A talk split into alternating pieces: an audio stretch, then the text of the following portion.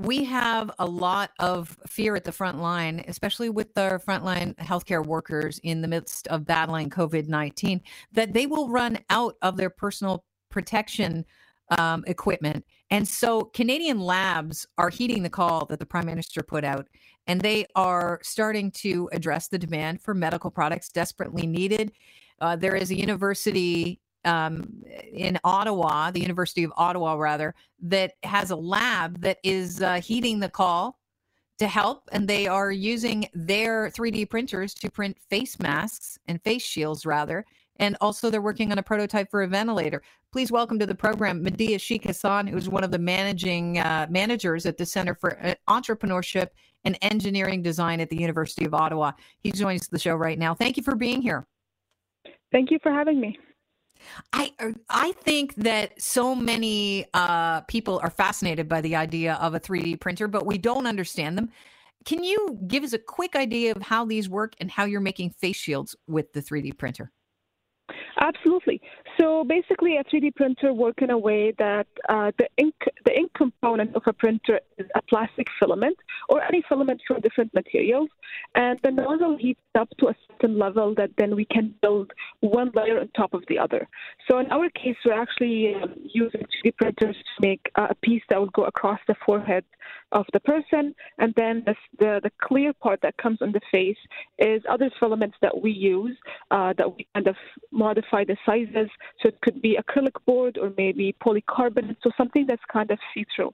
Um, so within our center, we have kind of heard about what's happening globally, and we thought that we should take an active step to truly understand what does the healthcare professionals need and how can we help uh, so we can produce uh, protective equipment and devices that will help the system. I understand you're working with physicians from the Ottawa Hospital, and your engineers are working with them in collaboration to design, in fact, an improved protective face shield. Can you speak to the collaboration and how that works?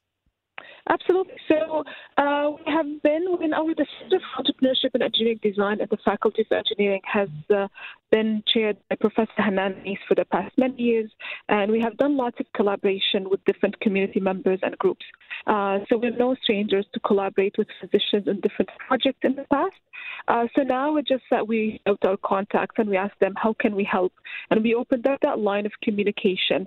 So we truly understand what are the needs, what are the standards, what can we do to help this case. We definitely and what have you changed? Um, well, we're, we're kind of testing the different issues now. We're looking at ways to kind of get them approved and to understand the needs and the quantities. What can we do to be able to help that case? So we're trying to build that collaboration and partnership with both physicians but also community members who are makers and engineers and designers to, to kind of facilitate that process as much as possible. I know these uh, these doctors and physicians they are really super busy. So, uh, I, is most of this happening via email? Are you having quick uh, video chats with them, conferences on what needs to be um, uh, part of this design for the protective face shields? How are you guys communicating to make sure that you're um, keeping in mind that their time is limited? Uh, yeah, absolutely. Uh, so definitely the, um, the, the social distancing component is adding an extra layer of struggle to even us operating internally. So we have to do lots of our uh, kind of calls and meeting and check up. Everything has to be digital and online. Our facilities have really one or two people using it at a time. So uh, we make sure that there's enough distance between all the staff members. But at the same time, all our calls are actually digital and online. We try to organize kind of uh, delivery and pickup at some time, but it's mainly digital, mainly online.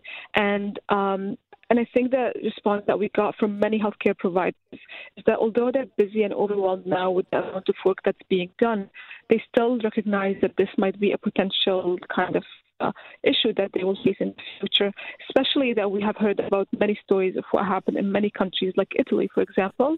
Um, so we're trying to make the most of everyone's time and, and try to be efficient in our co- communication as much as possible and try to kind of put that actionable action plan that we can act on whenever needed.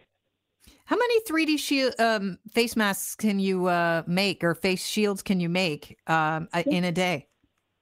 So uh, in our center, we actually have uh, lots of equipment and, and larger spaces, so we can roughly easily make between 70 to 100 a day face, face shields. Uh, so that's the capacity that we have, but we're still working in collaboration with them. So we make sure that we're actually making and designing a face shield that is needed and effective uh, before we actually start that large scale processing and, and scaling up of our production.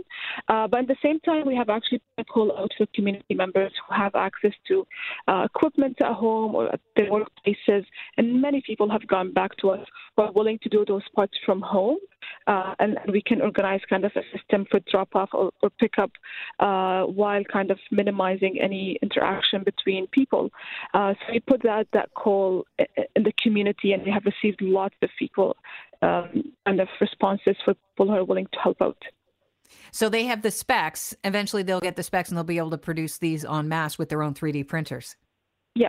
So 3D uh, printers kind of understand certain files of a certain type. Uh, and once you have that type kind of designed, you can just share it with anyone who has a 3D printer.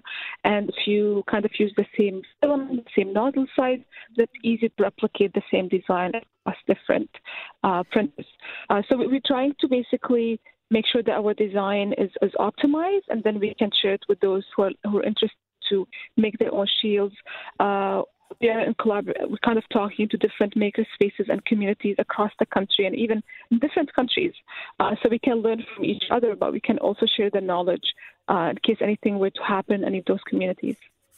Okay, what kind of protocol are you putting in place to make sure that the face shields that you're sending out actually haven't been touched by somebody who might have the virus, might have COVID 19, be unaware of it because they're asymptomatic? Absolutely. So, uh, like I said, we're not definitely the expert in, in when it comes to sterilization or decontamination of products. Uh, we are trying to internally in everything we do is that we're maintaining, you know, uh, as much of sanitization as possible. Uh, big part of it is that when we will provide them to healthcare professionals, we're actually in talk with them now to understand the process of decontamination that they have in their own hospitals. So we make sure that the materials, the supplies we use, and everything else will match the standards, and then they could you know, sanitize them within the hospital itself. So, like I said, we're still looking into this, and we're still trying to understand the exact mechanism, so we can we make sure that everything we do is is you know, keeping everyone safe. Nothing's free. So, what's the cost of one of these 3D printed uh, face shields, and um, who's going to incur that cost? Yeah, so definitely nothing is free these days. we are uh, the cost is Based on our rough estimation, it, it could be between you know six to ten dollars. We are not 100% sure about the exact cost as of now. Uh, we are looking to kind of look for fundings, potential donation, or kind of support for the community members to help us uh, offset some of that cost. Uh, so we are looking actively uh, to, to, find ways to, to, kind of get some money coming in now so we can actually purchase supplies and we make sure that we get everything on time.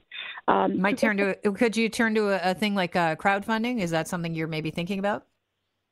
Actually, all options are open on the table. Um, we have within our kind of small team, we, we are dividing our, our tasks and forces. So everyone's looking at something. So we make sure that we kind of have all the ideas on the table. So crowdfunding could be a possibility. Uh, there's lots of kind of grants available now that we're trying to understand, and we make sure that we actually qualify for them.